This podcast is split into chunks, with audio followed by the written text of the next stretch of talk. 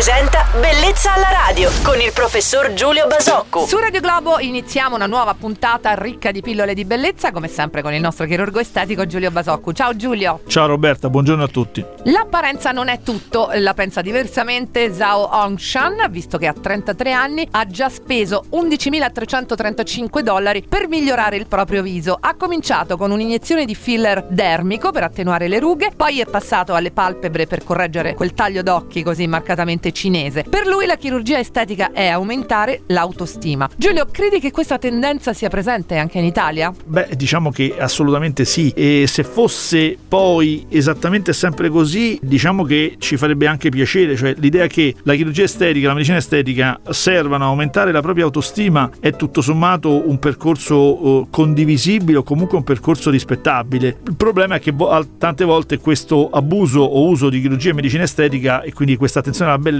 non è condizionato dall'autostima, ma è condizionato da una serie di agenti esterni che in maniera distorta, in maniera uh, anomala, come dire, ci portano a delle scelte che a volte sono esasperate. Quindi direi che almeno in linea di principio quello che questo nostro amico cinese pensa, afferma, non è profondamente sbagliato, è che a volte invece appunto le scelte sono molto molto più condizionate da agenti diversi dall'autostima e questo invece diventa una distorsione. Grazie al nostro chirurgo estetico Giulio Basocco e al suo contributo personale sul tema di oggi. Passa un felice weekend e ti aspetto domenica su Radio Globo. Ciao Giulio. Ciao Roberta, buona giornata e buon, un saluto a tutti.